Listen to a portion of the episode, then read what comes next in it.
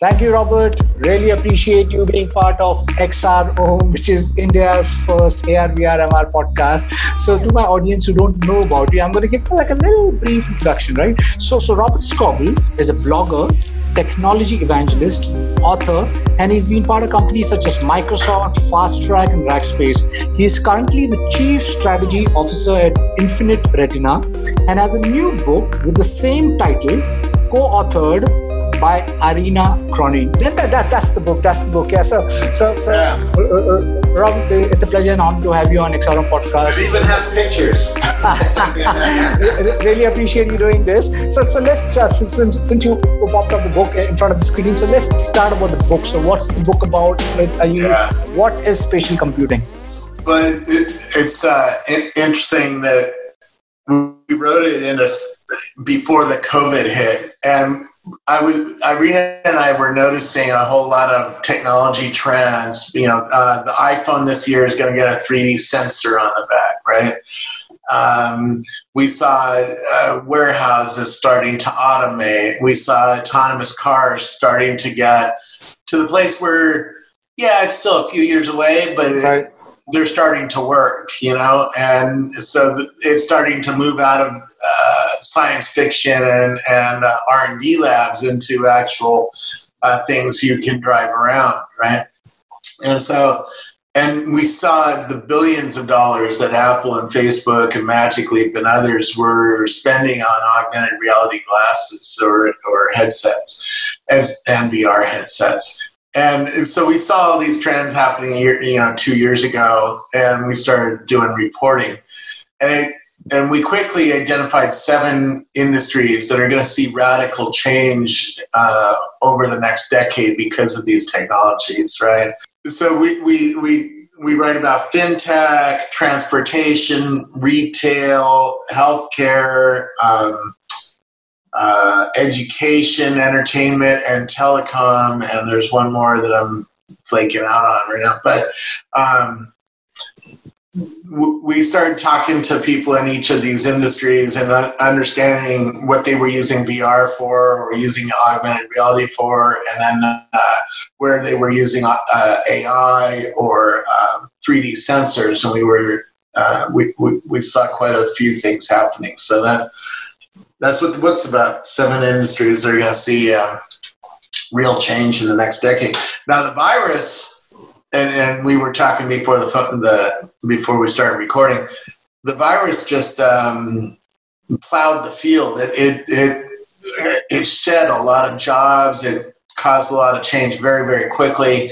And it got a lot of people up to date where, where you and I probably were last year, right? We, right? I did all the interviews on Zoom for the last year and a half. So I've been using Zoom, you know, for two years now, really hardcore. Now my school teachers are on Zoom, my kids' school teachers, right? Um, I've been using uh, e-commerce for a decade, right? Uh, ordering things and having them del- delivered. Uh, Uber was invented literally in front of me, right? So uh, in a Paris snowstorm, right? So I had known about these things for a long time. Now everybody is up to date, right? It, uh, because you don't want to go into stores sometimes. You you order things on on your mobile phone or have them delivered, or uh, even when you go to uh, fast food now, you order it on your phone, you drive up, and they bring it out to the car so you don't have to go inside, right? And so all of a sudden, a lot of people got on Zoom got on e-commerce, got on mobile phone, got got updated, right, and, and got to the same place so now I don't have to worry about convincing a school teacher to try Zoom. They are there. Now we have to convince them to try VR or try AR. And that's, uh, I think that's going to have sped up the 2020s quite a bit because of all these things happening. Right, right. Yeah, and, and you rightfully pointed out, I, I, guess, I mean, because of COVID 19, all the di- uh, digital technologies, I mean, it's accelerated. Whatever was on a creeping mechanism, like AI, IoT, blockchain, AR, VR, MR, now everybody is talking about digital. Everybody is Im- understood the importance of digitizing especially schools right? I mean everybody is like there's suddenly i mean there are zoom universities going on because everybody's jumped on zoom. But like you rightfully pointed out you know these are incremental steps. You know even right now uh, the teachers are are completely unprepared even you know doing classes on zoom. The internet lets you down. Even in silicon valley they're unprepared. Right, right. yeah yeah, yeah. and by the way so so are the kids. Um, i heard uh, one of my teachers was talking and 20% of the kids in rich silicon valley right don't have wi-fi at home Oh, right? wow. So how are they going to get on Zoom call with their school teacher, right? Uh, much less get on Google Classroom or, or get on uh, Seesaw or any of these other apps where education is being delivered to kids, right? And then and then we haven't even started thinking about oh all the kids that are falling through the cracks right now because we don't have a way to make sure that they're included right they're, they're there's so many kids falling through the cracks and there's many kids who are not getting fed the way that the school used to feed them during the middle of the day at least. So they get at least one meal right? Now there's kids who are uh, falling through the cracks that way. So there's a lot of new societal problems that got exposed by the covid while we're really seeing the, the cracks in the technology and seeing where uh, the lack of investment and the lack of understanding and lack of education on technology has uh, um, uh, uh, left us with new problems. I mean, school teachers never were a, hardcore technologists, right? That's not why they went into teaching. I, I had these arguments for decades, but I was on my 26 uh, year old's uh, technology committee you know 20 years ago and I saw it firsthand that the school teachers were, were just not technology people. And this is one of the reasons that VC never invested in it because there's very, very little way for the school teacher to adopt technology. Well, now they're hungry for technology because they're stuck at home. And that's changing, right? So that, so there's a lot of things that are just happening real fast because because of COVID um, plowing this field and getting and getting everybody up to date. It's really right. interesting. Right. So, so yes, I, I, guess we're living in interesting times, you know, because see, uh, us, I mean, you know, the, the ones who are vested in AR, VR space, we, we, we so ahead. And, and, then you know i've had some experiences you know when i've been doing these live interviews on a 2d flat screen. I'm not even talking about the 3d world. And i'm having so much problems you know. So like you rightfully so pointed out you know there are school students who don't even have wi-fi. Now india has another problem altogether right? We've 1.3 billion people. Now yes thanks to this company called Jio because of them a large number uh, of the population, close to around 600 to 700 million, have internet and bandwidth because they've got the price points really, really low. But we still have like around close to, you know, 500 million plus or, or 400 million plus, which is still, they don't have internet access, you know. So, yes, yeah. I, I, guess, you know, the. the if they can't afford internet access, which here in the United States now is around $50 a month for a fiber line, which is great. I, my packets are coming through a, a, fiber line finally, which is really beautiful bandwidth. But you know, my Oculus Quest is four hundred dollars in the United States, right?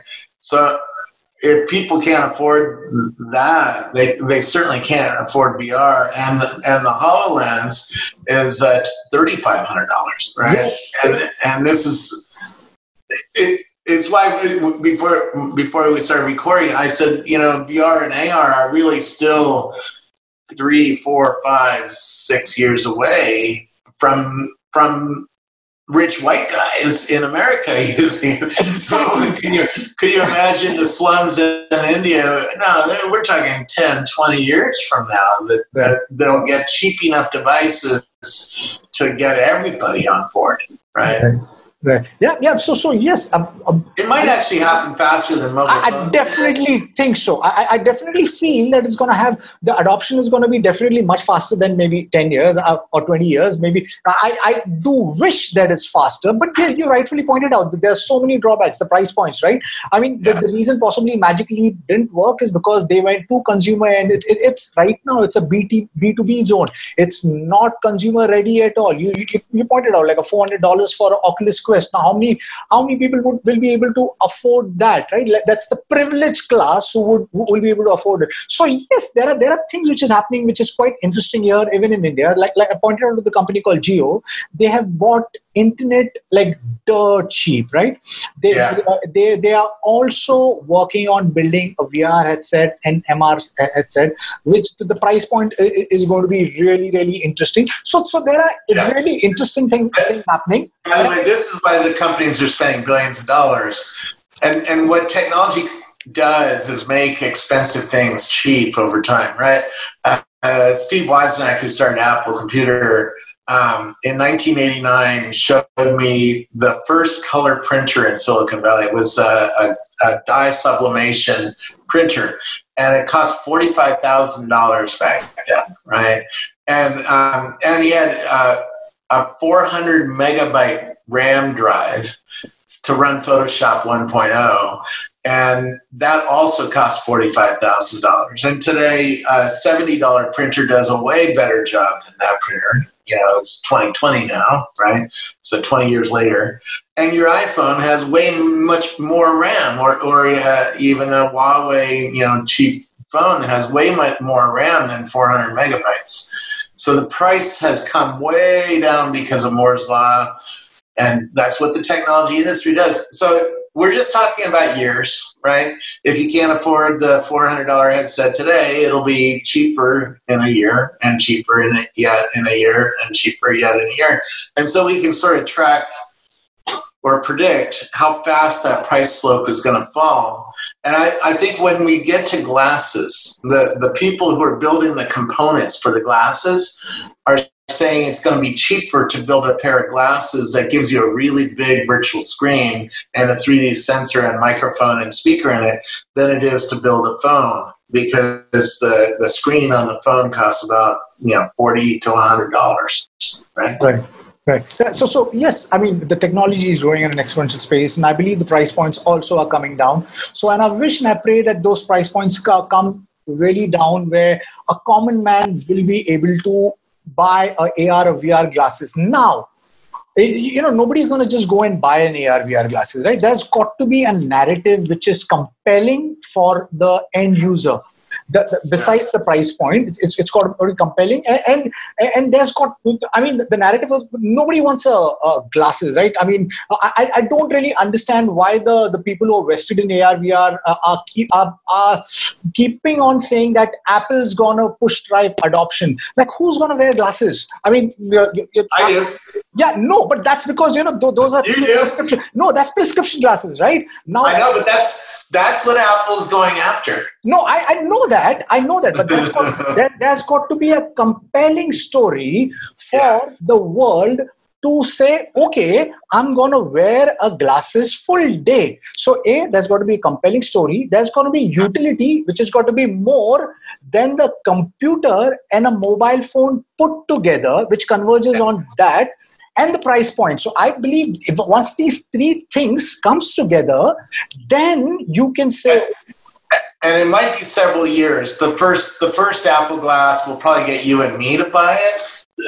Partly that to have something to say, but partly because these industries are are really moving at a pretty fast rate. New new things come out on the Oculus Quest every day, and if you're in business and you don't understand what a HoloLens is, um, you know, there are people who are using it in, in business and, and saving billions of dollars with it, right? So, um, the problem is, I mean, you know, if I go and grab my HoloLens, it's big and ugly and right. heavy, and and the battery doesn't last very long, and the screens aren't very sharp, and the cameras aren't very good, right? The 3D sensors in the in the in the beginning in the front of it.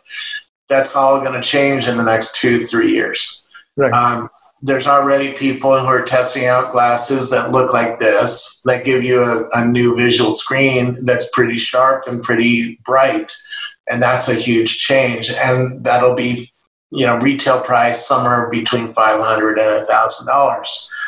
So yeah there's still we're still going to have this argument for a while. Because $500 like you said there's billions of people who can't afford that right? Yeah. Um, and so you know, it'll still be looked at as elitist or, or, you know, but these glasses cost $1,500 and they don't do anything, right?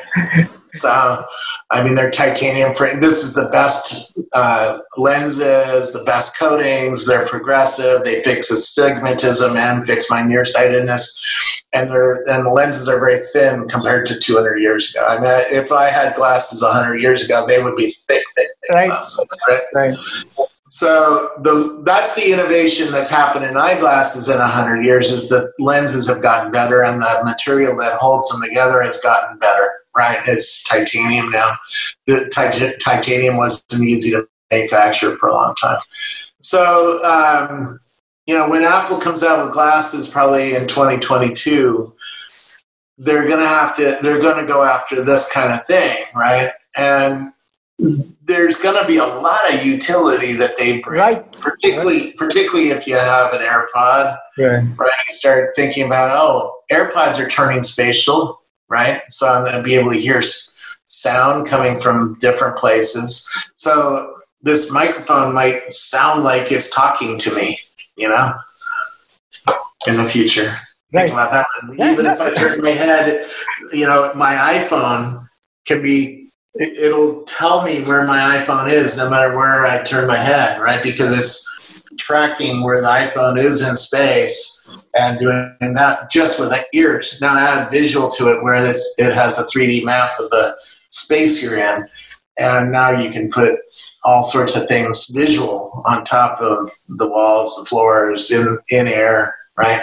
And I can have virtual monitors, which, you know, once you start getting virtual monitors, the game really changes. Right. Uh, if I have a watch, a virtual a virtual monitor can come up here, right? So, um, yeah. A lot of utility is coming. Exactly. And we haven't even started talking about healthcare because these things are going to have a lot of sensors to understand mm. you. In fact, the laser on the Apple one will look inside your eye, look at the back of your eye, and know whether you have a, a certain uh, kind of disease right? And it'll make your eyes better, right? Right. right. And people are like, oh, why, why do I? Oh, you know, if you have a 3D scan of your entire house, uh, you can walk around at night without turning on the lights with yeah. the glasses. the glasses will know where it is in space and will know the 3D space, and it'll show you. It'll show you how to get around.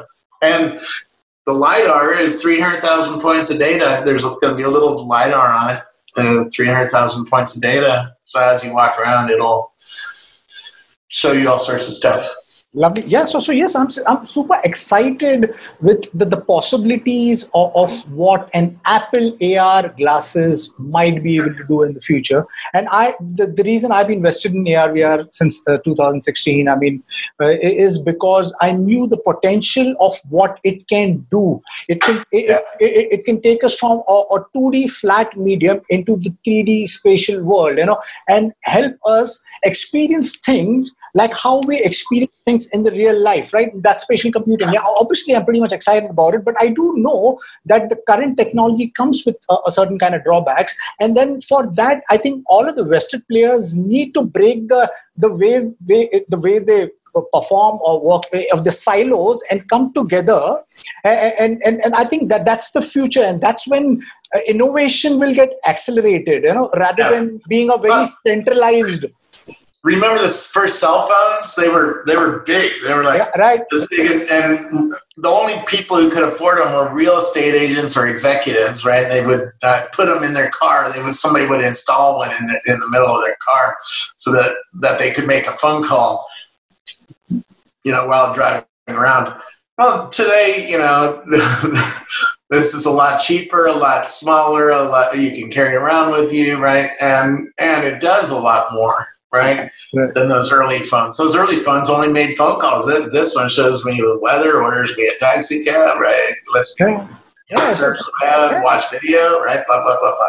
Yeah, and exactly. So, and the same thing is going to happen in the glass. Eh, the drawbacks that we talk about, whether it's the weight or the ugliness or the big size or the cost, over the next decade, most of those go away. And you know, so a decade from now, you and I are both wearing glasses, and we're and we're maybe standing in front of a 3D sensor, maybe from our phone or from or something else, you know, a little webcam on a stick that's imaging us in 3D, and then we get to play, you know, yeah. all sorts of things together, right? Instead of being stuck on this flat, right? There's a, like a flat wall between us.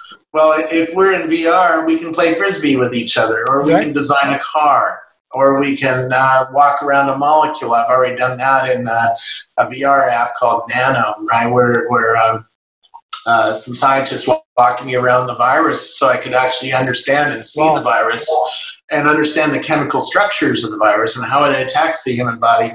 And they're using this to design drugs, right? And right. and to uh, understand how it actually attaches to the human lungs and how it uh, how it uh, attacks our human bodies, right? And and you can see it when it's blown up that big and it's in 3D and you can spin it with your hands and you can walk inside of it, right?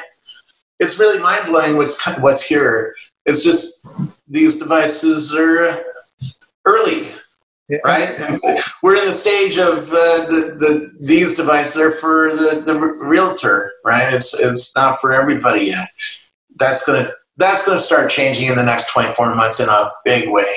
Right. Yeah. So, so I'm pretty much excited about that, and I do see that uh, the way the, this technology is growing. Uh, like you said, it's going to uh, help all uh, all industry sectors. So, so you in your book you point out very clearly that there's seven industries that will see radical changes in, in 2020. Do you yeah. want to run us through one or two industries and, and, yeah. and the use cases? Yeah, I mean, we talk about, um, and by the way, spatial computing is not just AR. It's all computing that you, a robot or a, hum, uh, a virtual human, a virtual being, can move through. Right, augmented reality makes sense because you're moving through. There's things on the walls, there's things on the floor, and you're walking through the computing. It's very different than you know looking at computing on a flat screen, right? But an autonomous car works the same way. It images the street in 3D. It starts quantifying what's on the street in with AI. So it sees a stop sign or a stoplight or uh, a bike path or mm, a kid or a crowd or whatever. And so it shows my Tesla shows me all that as I'm driving around, right? And it's already starting to drive um, without my assistance in a lot of places. Now it's, you know, we can argue whether today it's level two or level three. Level five is a car can drive around without a human in it and drive everywhere, right? We're not there yet, but we can start seeing, okay, in the next decade, that's going to start coming, right? And and then uh, some of the interviews we did were with like Sebastian Thrun, who ran the Google team that just did this for a long time, and we started thinking about and now runs Udacity and and uh, Kitty Hawk, which is making a flying uh, right. drone. Right. And we start thinking about how cities are changing and how. Um, how business is going to change. Even I work for some uh, consumer goods companies, and they're thinking about, oh, they're not going to come in. Our soft drink sales are going to be different in the future because uh, you're not going to go to a gas station and be sitting there, you know, pumping gas and then going inside the mini mart to buy uh, your the soft drink. Your autonomous car is going to go to the to the electric charger and plug in itself, right? Oh, yeah, I didn't even think about that. Right? So you and then you start thinking about well why do you need so many parking spaces in cities right? And and how will a city change? How will real estate values change? Because now people can live a little further away from a, a city where the job is and have the car drive them in you know? And at the same time we're getting augmented reality glasses so we can work more at home. And so that so things are starting to change. Trends are changing? Uh, how we live as human beings can change right? And that and that's a little uh, weird to think about but but the the bleeding edge thinkers are already thinking about this and arguing it out every day right? Um, and building models MIT had a whole model of a city, and they could study what happens if you get rid of cars. What happens if you uh, get more citizens on bicycles? What what what businesses go away? What businesses thrive when when something like that changes? And they so so these r&d labs are already modeling and starting to understand what's going to change in society um, because of these new technologies right? And, and a lot is going to change. Uh, in america it's the number one job is driving a truck well if in 15 years that job is going away what is happening? How do we have to retrain? What kind of policies do we need? Um, you know uh, uh, how is it going to change america right? Because right now a truck driver has to stop every you know eight to ten hours uh, to take a nap or take to get food right? And so all these little towns across america are serving this uh, transcontinental trucking industry that exists. Uh, when i did my road trip we saw hundreds of thousands thousands of trucks driving across america right? And bringing goods to different cities um, factory owners are starting to think about that, right? I, I met one factory owner who said I already moved my factory near to nearer to an interstate, so a self-driving truck can get to my factory faster and more efficiently, and get back on the interstate. And that means I can serve with one factory a bigger uh, region, right? So it's like, whoa, there's a lot of change coming in the next decade, right? And and the factory itself is starting to use robots to uh, uh, produce things, right? And even if a human is uh, uh, still working, they're being assisted by the robot and with the augmented reality glasses. It's teaching them things and it's letting them uh, do remote uh, assistance where they can call somebody and get some help with a machine that they're having trouble with or something like that, right? So a lot of changes are coming and, and are already underway. I mean, I, we saw many of these changes happening before COVID. Now the world is going to be uh, coming out of this COVID when it eventually uh, and, and rebuilding in a rebuilding phase. And there's going to be many more of these uh, automation t- tools uh, being used in factories and uh, transportation. So that's just a little bit. I mean, retail stores are starting to change, and, and uh, Amazon has a store called Amazon Go where you go in and grab a bag of chips and leave, and, it, and there's no people, there's no checkout. It, it, watches you with hundreds of sensors, and so oh, that guy grabbed a bag of chips and charges you automatically. Um, and um, so that's changing retail, right? When I worked in retail, I, I couldn't conceive of such a store because the technology just was so science fiction. Now it's becoming real. And so, you know, my friend just took a job at Walmart and he's, he's, uh, uh, thinking about rebuilding the store from scratch, right? Wow. Um, because of these technologies are going to change how we buy things and how we and our expectation. Maybe we don't even go to the store very much anymore. We we get a virtual store where we get to see the virtual goods in 3D in our glasses, and then we say, "Okay, Walmart, deliver that." Right. Um, so he has to think about changing human behavior, changing technology, and then even in the store what's possible now with these cameras and this new, this new AI that's going to watch everything. And how do you make the store more fun, more efficient, right? Get you know, and, and um, yeah, I, it's a never-ending process, right? right. This is. 10 years from now, we'll be talking about even more change. Right? It's an exponential change coming. It's not going to stop. Yep, yep, yep. So, so yes, I mean, completely excited for the future. You pointed about Kitty Hawk, the flying drone. I mean, so excited. I mean, when do we get to see a flying drone? You know, that's, that's, oh, I've seen one. It's already. I, I, I, I, know. Yeah, I mean, it's it's commercially uh, viable. Like Uber, Uber is trying to do that, right? And and, and then autonomous vehicles, right? That's going to be so yeah. exciting. We, we have startups over here who's doing some really really cool stuff, and we've reached level three, and they're working on level five automation, and, and that's that's really really exciting. And and you and you spoke about uh, automation, right? Uh, uh currently, I, think in America, close to 50 million odd people are, are jobless because of yeah. COVID. In India, we have somewhere around 120 million jobless because of COVID.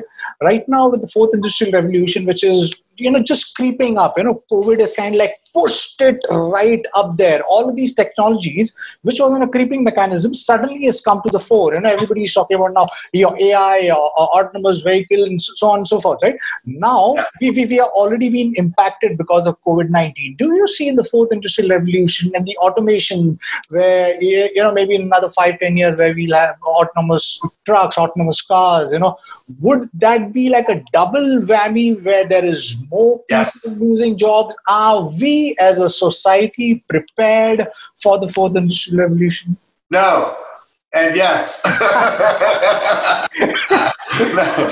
yeah. Um, no, there's going to, you know, jobs have always gone away. I, I worked on a manufacturing line here in, in at H, HP when I was a kid, and that's now done in China, right? The job went away to China.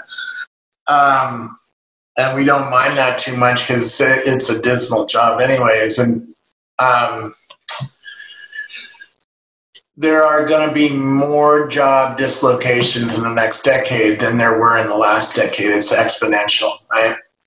Um, but I see a lot of new jobs that just weren't possible before. Uh, you know, from virtual movies to uh, these new kinds of stores, new kinds of robots there's jobs on that side, but you need technical skills to get them, right? To, to be an AI AR developer, you need to know Unity or some sort of 3D engine. Plus, you need to know how to code. Plus, you need to know how to check in code. Plus, you need to know how to work with people on remote uh, technologies. And if you're a truck driver, you have none of those skills, right? So, so if I need to take a truck driver and make him somebody who can code AR, that's a hard problem. And I know it's possible. Right. Yes. It yes. But it takes three years, two years uh, to take somebody non-technical, a truck driver who, who thinks they don't know how to program and, and give them enough skills so that they can become, you know, a useful programmer. Um, which means we need a new policy in, in the world. We, we need new funding so that the truck driver can, you know, have two or three or four years in school without worrying about putting food on the table, right? I call that the new GI Bill. Um, I wish we would talk more about that kind of thing instead of the you know guaranteed minimum income kind of thing because we clearly can't pay everybody in the world to stay at home yet. Yeah.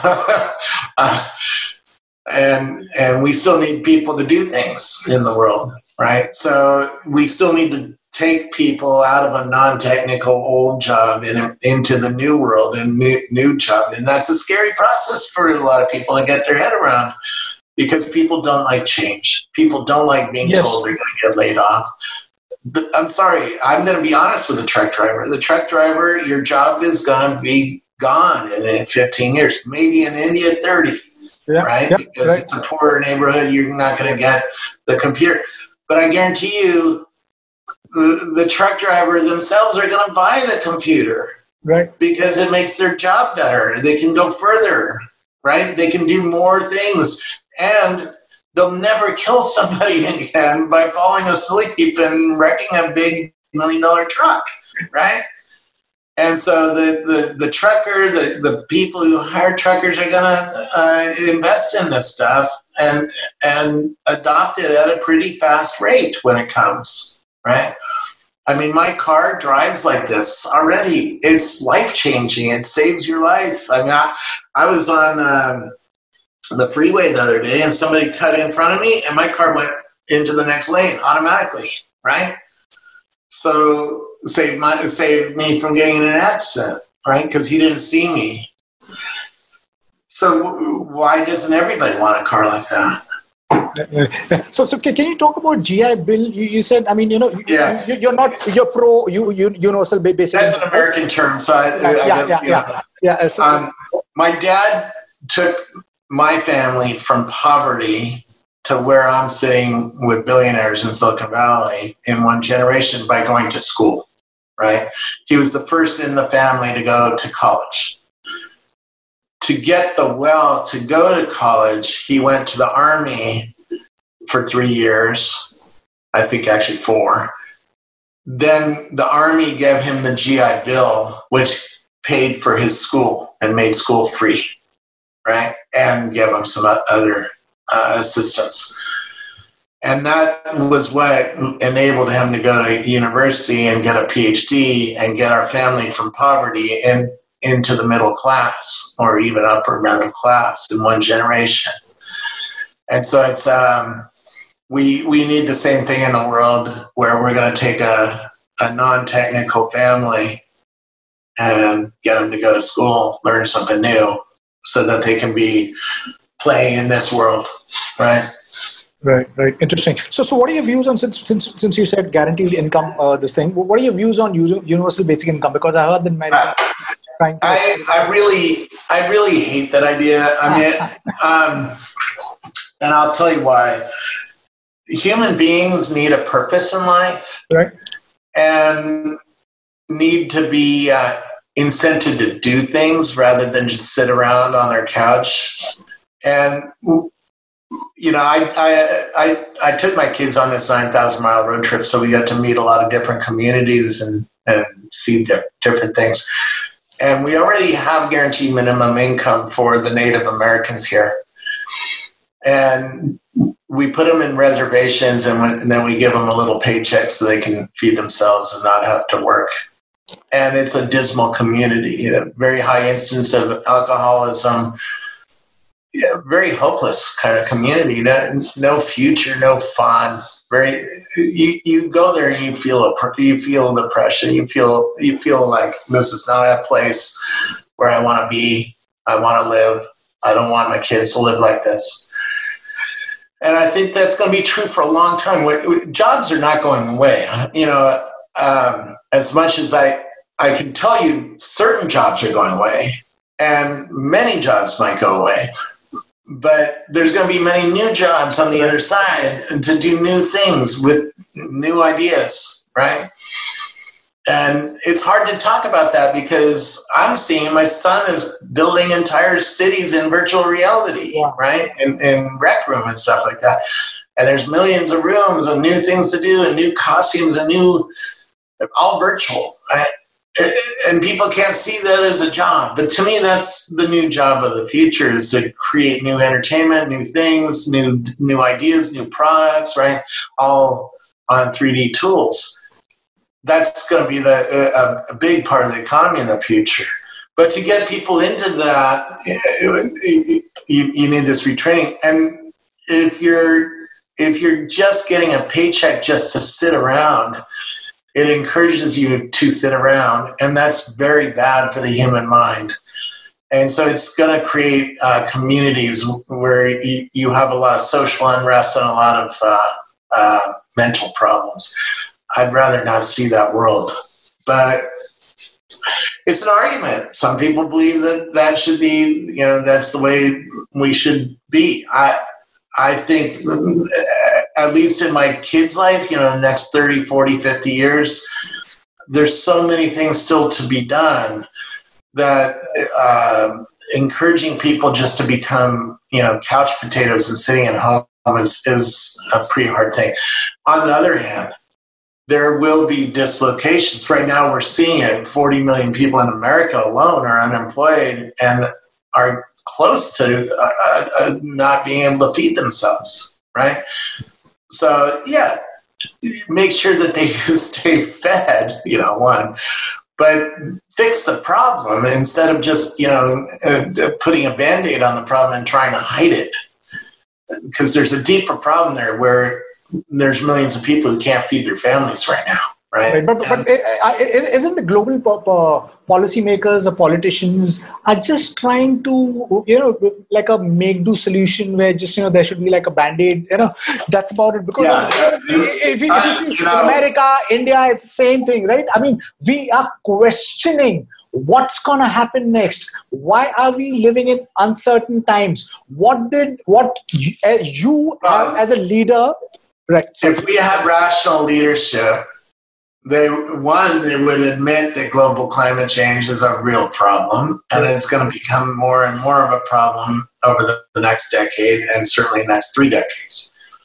so uh, oh but on the other hand, we have a lot of jobless people, a lot of people who can't feed their family. Why not have a real infrastructure like a moonshot? I mean, America in the 60s, you know, John Kennedy said, let's go to the moon and let's spend a fuckload of money to do it. I mean, 700,000 people participated in putting a man on the moon, right? And people forget about that, that it caused a lot of economic activity to happen, people building all sorts of things to put a man on the moon. So why can't we do the same thing for climate change? Oh, we need to put a solar panel on everybody's house, right? Um, including the you know the poorest houses. And right now, there's satellites over our head taking picture of everybody's house, and we're all at home, so they can see the inefficient house. They can see the house that's leaking cold air into the hot air, or hot air into the cold air. Right? We can see that from satellite problem. So we have the data soon of every house in the world uh, that's inefficient. Let's rebuild those houses, right? That is a better idea than guaranteed minimum income, right? Because it helps our kids' lives, right? And, and maybe extends the uh, ability for humans to live on Earth a bit, right? Which is seems to me to smart to me, you know. Um, I don't want my kids to have to face a dismal world where the, the world is going away, right? Yeah. More and more people are fighting over fewer and fewer resources because we can't grow food anymore because it's hot, and, and cities are getting, you know, underwater because the water is rising.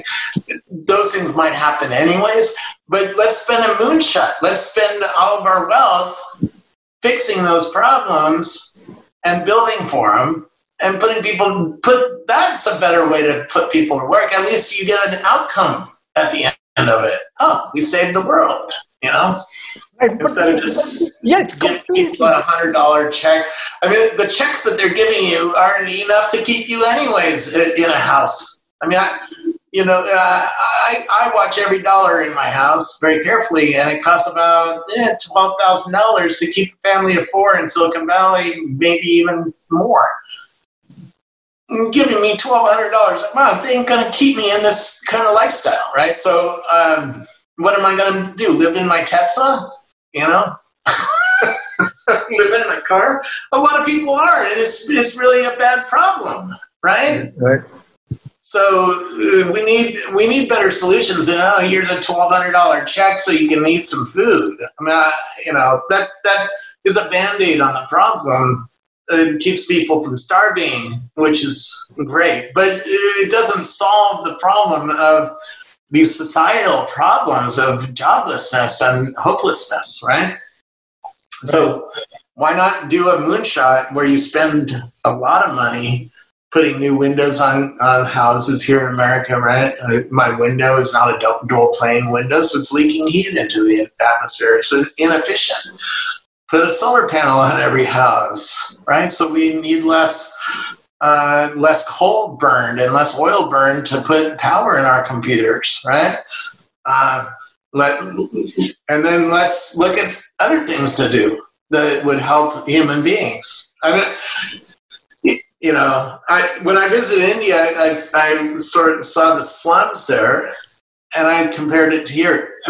We have a sewage treatment plant that costs $55 million for a very small community of people, 13,000, 20,000 people. So I see what infrastructure costs, right?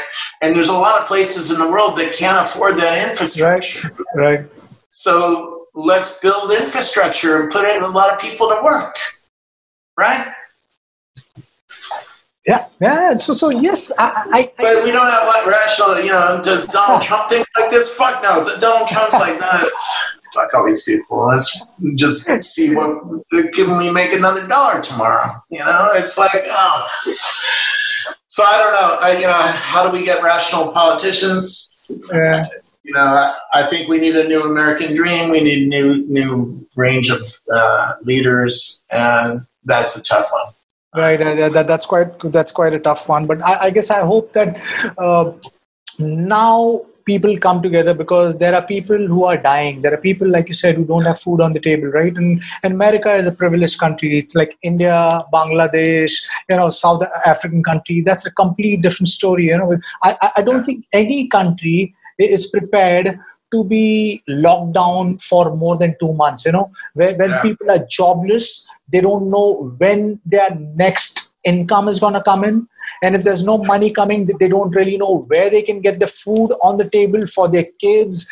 Uh, it, yeah. yeah so so i, I think we, we're living in terrible times. problem you know yeah. and this is why you're seeing this conflict even in america right? The, the, the certain people are like oh fuck wearing a mask in a store. It's like uh, why put on a mask so you don't have to close the store down in a month right?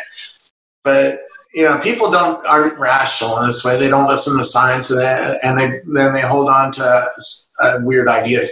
And on the other side, you know, lock down, close down, because that's the best way to get back to work faster.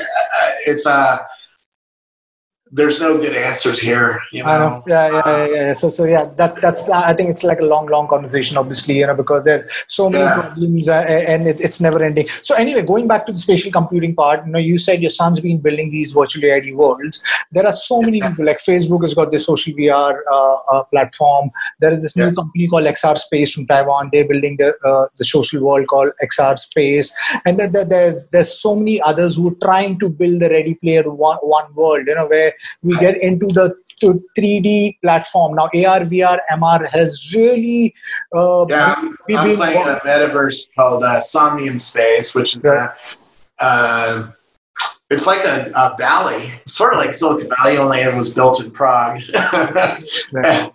Uh, it has mountains in it, right? And it has plots of land, and it has water, and it has uh, cities that are evolving. And so people are building little building and build a museum or build a little store, virtual, right? And free.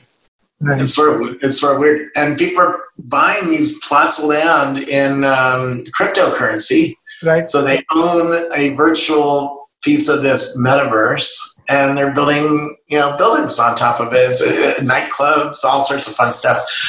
Um, and then if you and I were in there, we could talk to each other and play games with each other and and uh, high five each other, right? Um, and have some of the human interaction that we would have if if we were able to go to a conference or whatnot, right?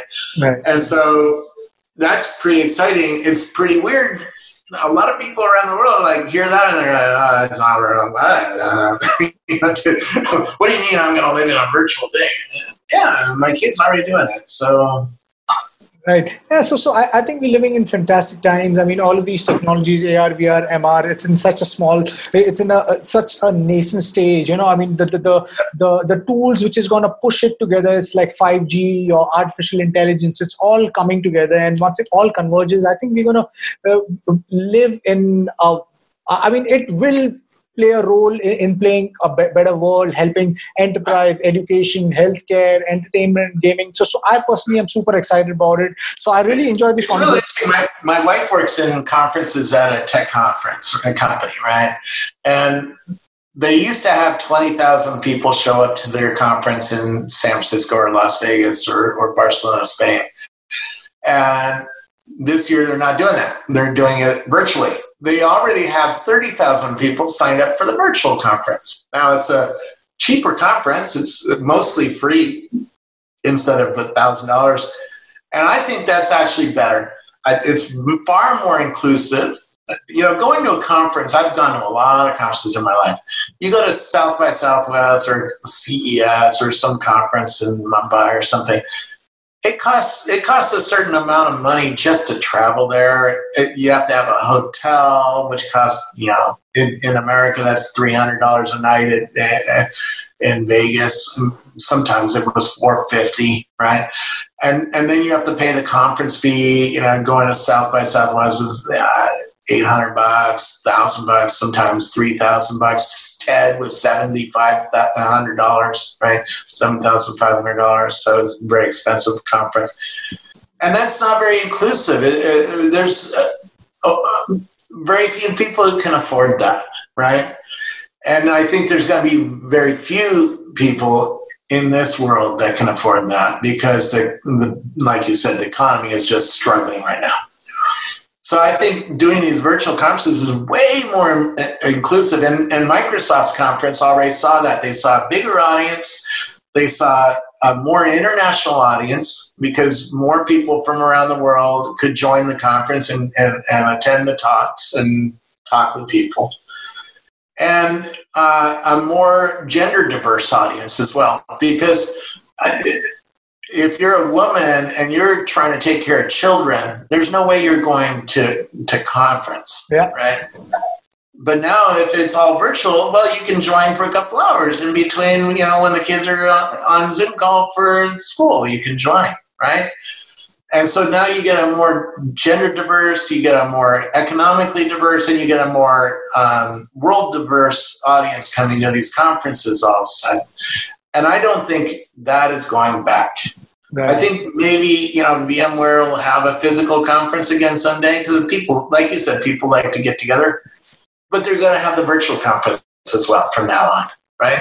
right? And because of these advantages, it's and and you know, I think that's exciting. And so, five years from now, when we all have glasses on, now we can even do it virtual plus 3D, right? Uh, we can actually walk around an expo hall and pick things up with our hands and look at them and talk with somebody and see virtual screens all around. So why do we need an expo hall at that point, right? right, right. Maybe for a physical product, but I, wait, do you really need to see another iPhone and know that it has a better screen and a, and a better microphone, yeah, or a better 3D sensor? Not really. I, I watched it.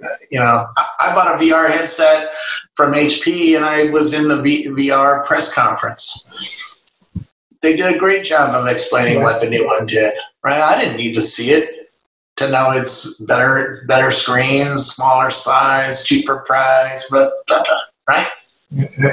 So, so I guess yes, uh, we're, we're living in exciting times, and AR, VR yeah all of this in such a nascent stage the possibilities i think it's endless you know. And and, and the way the technology is growing I, am sure we'll get into the world where you know painted by the, the ready player one. I, am forgetting the name of the author uh, with steven spielberg's movie. I, I, I, guess we are in the cusp of that and, and i can see that you know and, and, it's an exciting world. So so tell me what, what, where how long do you see uh, for AR VR to go mainstream and what's your moonshot? Um, when you say mainstream, um, I mean, one way to define it is if I'm walking around a, a slum in Mumbai, does uh, does a good percentage of the kids have glasses on or computing in, the, in there? I mean, I saw that walking around uh, slums in South Africa and, and um, Mumbai. People have a phone that right. sort of looks like mine, right? It, it's not an iPhone, but it's a it's a phone that you touch and that can get on the internet, has a camera, right? And you can talk. So phones have gone mainstream. How many years before glasses go mainstream? Seven years. Okay. Right? Maybe ten. Yeah. Um, certainly by 2030, I think they're mainstream. Right. Uh, so 10 years from now, I, I, I, can't see a world where they're not mainstream because I know what's coming and I, I, know the cost and the advantages of having these on. And, you know, it'll be an add on to the phone or it'll replace the phone. Uh, probably in about 10 years, the, the phone is going to go away, right? You're just going right. to put on their glasses and compute, particularly if you have good 5G if you have good 5G in your neighborhood, then glasses are going to be the way. And I think 5G is seven years away from most places, right? Right. For me and you, three years, maybe less. My, I I won't be shocked if by the end of 2021 I'm wearing a pair of glasses, but um, I think it'll be 2022 before I do uh, with Apple, right? right. Um, and once Apple comes, I think that that wakes up the world to this idea of computing in, in eyeglasses. And Facebook is going to come with a. Um, uh, Facebook is coming at a very different direction. We're, we're all uh, arriving in the same place. In 2030, you're wearing a pair of glasses that does VR and AR, right? And and AI. uh, all so it recognizes objects when you look at them. You can talk to the God in the sky. Hey, hey Siri, you know what's up? You know, uh, I'm pondering eternity. It's taking forever. See, I'm pondering eternity. Uh, is what's up. right. Uh, so you, you, can ask Siri or Google or Facebook portal a question and it answers you and does things for you, right? Uh, in these glasses and in other devices. Um, so I, I think the next two years you're going to see a lot of new things for the nerds um, and the bleeding edge people, and it'll be interesting to see how fast uh, society adopts them.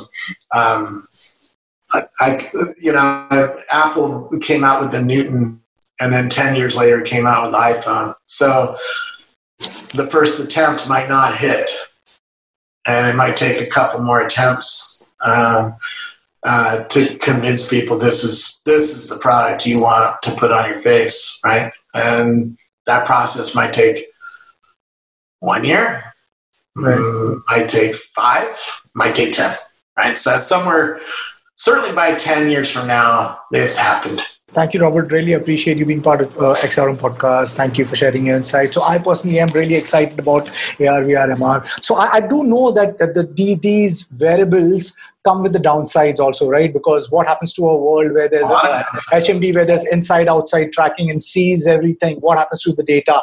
Do we will will will the spatial computing be centralized or decentralized? So that's that's another conversation altogether. But I know that there, AR, VR, MR, the spatial computing is going to bring in so much.